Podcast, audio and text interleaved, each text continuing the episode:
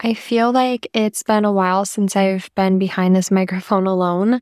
Last week, my friend Allie joined and we talked about friendships, exes, and how to navigate a busy life while also making time for friends and ourselves. So if you haven't listened to that, I highly encourage you to. I just love having guests on and people who I know closely who can also share their experiences with you, how they've navigated what they've been through, and all that from past relationships to work experience to school and balancing everything that comes with that. I just think it's so important.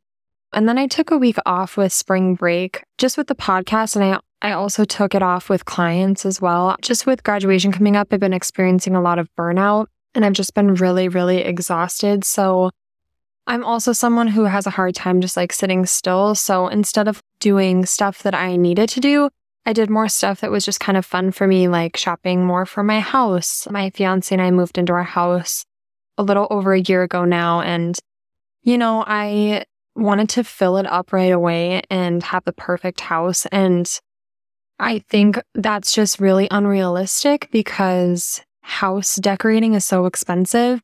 And also, like the things that I want, it's not something that you can just like fill in a second. Like, I, I want it to be thought out over time and I want to like create a space that I just really, really enjoy being in. So, right when we moved in, we repainted our entire house. Like, I remember the first thought that I had when we toured our house was it was really dark.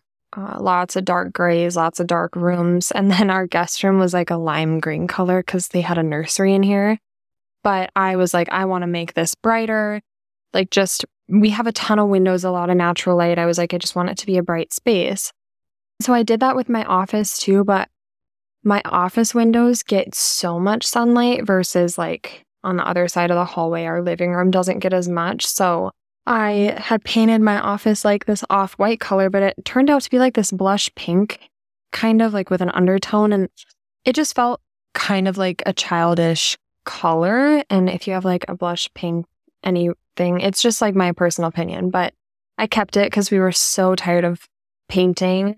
But it's been almost a year and I decided I wanted to repaint my office. So over spring break, I was driving home one day and I was like, you know, Tanner, let's just stop at Sherwin Williams. I had had this idea for a while to paint my office like this deep green color and to fill it kind of with like some vintage prints and have like a lot of woods in here. So yeah, I've been slowly working on that. The color is amazing. I'm like looking around my office right now, and every time I step in here, I forget. So I open the door and I'm like, oh my God, it's perfect. But I'm going to be spending a lot of time in here too. And that was part of it. Like this summer, I'll be doing telehealth, like virtual therapy appointments. So I was like, I want it to be a space that I want to come to. I want it to be comfortable and like my favorite spot in the house. So I've been repainting and revamping, and it's just been so fun. And it kind of distracted me from all the stress with everything coming up. In the next month, I will be graduating from grad school, getting married the beginning of June, and then I'll start full time at a private practice here in the Twin Cities. And that's amazing too, because like I'll be keeping my client load and I've already told all my clients I'll be staying, and it's just so exciting. I'm just really looking forward to all that's to come. But I know that these next few weeks to a month and a half are going to be really chaotic. And what's come up for me through all of this is like there's so many big changes and so many like important milestones I'm hitting. And I think there is like a lot of celebration with it, but also with that can come a lot of grief just with relationships and, you know, people who you thought would be a part of this experience who maybe aren't. So, yeah, I think like in these situations, obviously people look at all the good and they're like, well, this is so exciting. Like, why are you experiencing burnout or some sadness? And I think just if you're someone who has a dysfunctional family or if, you know, you've had issues with like friendships or relationships in the past, you might be able to relate that, you know, you're at this point in your life and you're so happy, but also looking back and realizing that like nothing will ever be how it was. And some of that is great and some of that is kind of eye opening in a way too. Like with my graduation coming up and with my wedding, like I can't even lie. I saw it all kind of happening differently. And I'm so grateful and so happy with who I have in my life now. But there are people who I would have never expected to not be here or be a part of these really important and monumental moments in my life. So I've been working on that. I've just been like easily irritable with stress and also just like some people aren't showing up for me, which can be really frustrating when you feel like you're always showing up and there for others. And this has just made me more aware and appreciative of the friends and family that I do have in my life right now. But you know, if you're going through this or you have gone through this, like it's okay to feel some sadness and just some sadness thinking about the past and, you know, wishing things were different and maybe wishing people could show up for you in the way that you want them to show up. But a big thing I've had to learn over the last couple years is like people aren't always going to show up for you how you want them to show up for you. And no matter how much you want them to change, no matter how much you want them to, you know, mend the relationship or make the relationship better or do their part, like that doesn't mean they're always going to be that way. And so you know, like I tell my clients and like my therapist told me, like leaning on those people who you know are going to show up for you because the more that you expect out of the people who don't show up for you or who are very inconsistent, the more you're going to be let down. And so it sets yourself up in like a good way to lean on those people who have always been there for you. And I've had a very consistent few friends over the past couple of years who are always there when I need them, who never drop the ball, who are so supportive and loving, and my family members as well. So, yeah, if you're like me and if you're struggling during a time like this in your life where there's a lot of change, transition, a lot of good, just make sure you're leaning on the people who you know are going to show up for you. And that doesn't mean you shouldn't show up for yourself, but we all need support. We all need love. Like we all need connections in our lives. And sometimes it can be really painful to know that you can't lean on those who maybe you wish you could have during a big time in your life like this. And I've been experiencing some burnout with school, like I said. And, you know, the short term discomfort I've realized is worth the long term benefits. And in the past, it was really easy for me to quit when things got hard. But then that became a pattern in my life of like quitting or giving up once I'd reach a certain point and then like patting myself on the back. Well, at least I tried, at least I did it.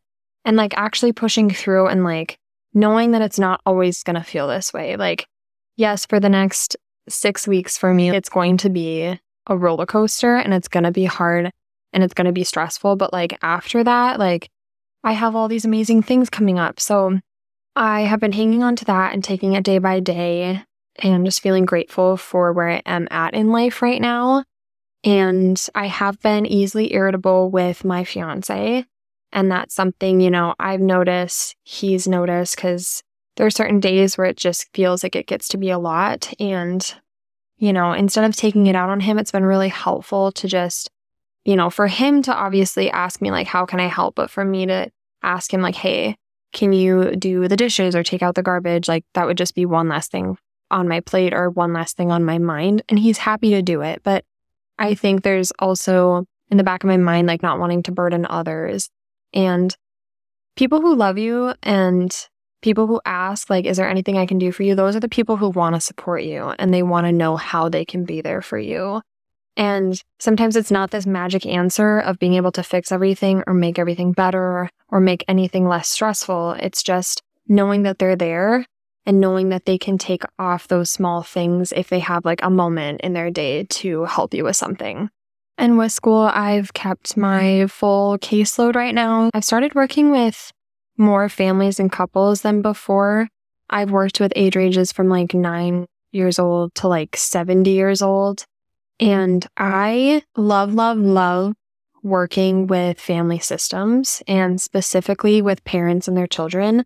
So this was kind of like an aha moment I had recently with like some clients of mine. Like I've been working with couples and they're great and I absolutely love couples.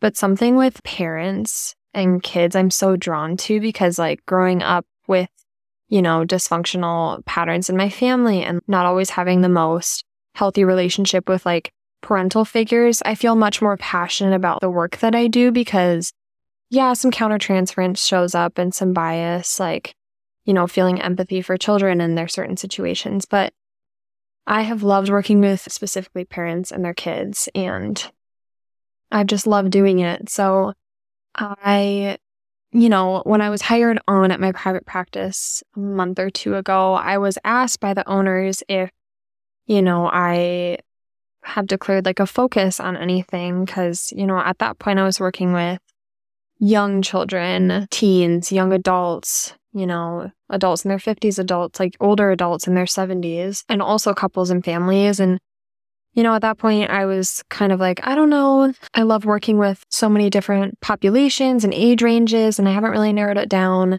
And so Monday night, I kind of had that aha moment in a session of like, I can feel myself just get so passionate and so happy. And after I called my fiance and called my dad too, because I was just like on a high. And I was just like telling them how much I love working with families and how I just feel like I finally found like what I want to do. And it was so cute. My dad was like, Yeah, I've been telling everyone you work with families and like that's what you love. Cause he's like, every time, you know, you mention your work, you always mention kids and families. And it's crazy how the people around you sometimes notice things before you even do and how they're always paying attention.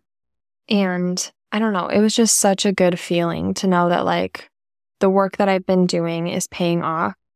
And, you know, I guess this is just me giving whoever is listening some hope if you're experiencing burnout, but you have this goal that you're striving towards. Like the short term discomfort is worth the long term benefits because, you know, there was a stretch of time where I'm like, I've been in school for like six years and I'm just tired.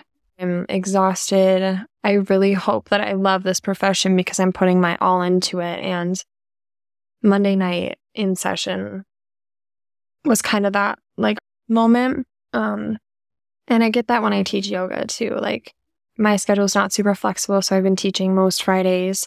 But just being in a space and being able to come together and like be a part of the community and be a part of someone's day and like making a positive impact is just something that is so amazing. And so, like, it inspires me to do the work that I do. And it inspires me to watch others do the work that they do and like to be a part of such amazing communities. And on March 30th, Create Light celebrated two years. Like two years ago, I remember it was like right before Christmas, I had this idea in the shower. I'm not kidding. I had this idea and I, it was kind of like that passion to like wanting to do something, wanting to make an impact, but not being in the position in school or in life to be able to do that like legally with a license or anything. And I was like, you know what? Why don't I make like a mental health brand? I didn't even know if it would be clothing. I didn't know what it would be yet, but I was like, I just want to do something. And you know, three months later is when we launched. And looking back, it's just crazy to think it's been two years, but all of the memories that have been made, all of the connections, like one of the closest friends I made in Minneapolis, I met her through Create Light and I got a message from someone on my Instagram page recently saying they're going into a counseling program and they've, you know, followed along on the journey and asking me advice. And being a part of this community and the community that we have created together through Create Light has just been amazing. And I truly don't know where I would be without it. And I don't know where I would be without this podcast because this is something I look forward to doing every single week. So, two years, so many more years to go. And I can't wait to like incorporate the work that I do more into this page and into my podcasts. So, yeah, just so much good stuff to come so many exciting opportunities in the future. And yeah, so that's just my check in. That's, you know, how I've been feeling. And I just like coming on here and being open and honest with you guys and hoping that you guys can get at least something from this. And I've just been making sure to take the stressful days and the overwhelming moments in stride and just to take it day by day because when you start looking ahead, it can get really daunting. So just stay present, stay in the moment. And I hope you guys have a great weekend, whether you celebrate Easter. I just hope you have a good, relaxing weekend. And I am so excited for what's to come. Next week will be a solo episode again. And then the following week, I will have someone who I actually met in my grad program. She graduated last year, but she has been working primarily with kids and families. And she's going to come on and we're going to talk a little bit more in depth about therapy and our work with kids and families and just some really important stuff. So stay tuned for, you know, what's to come. And I'm just super excited.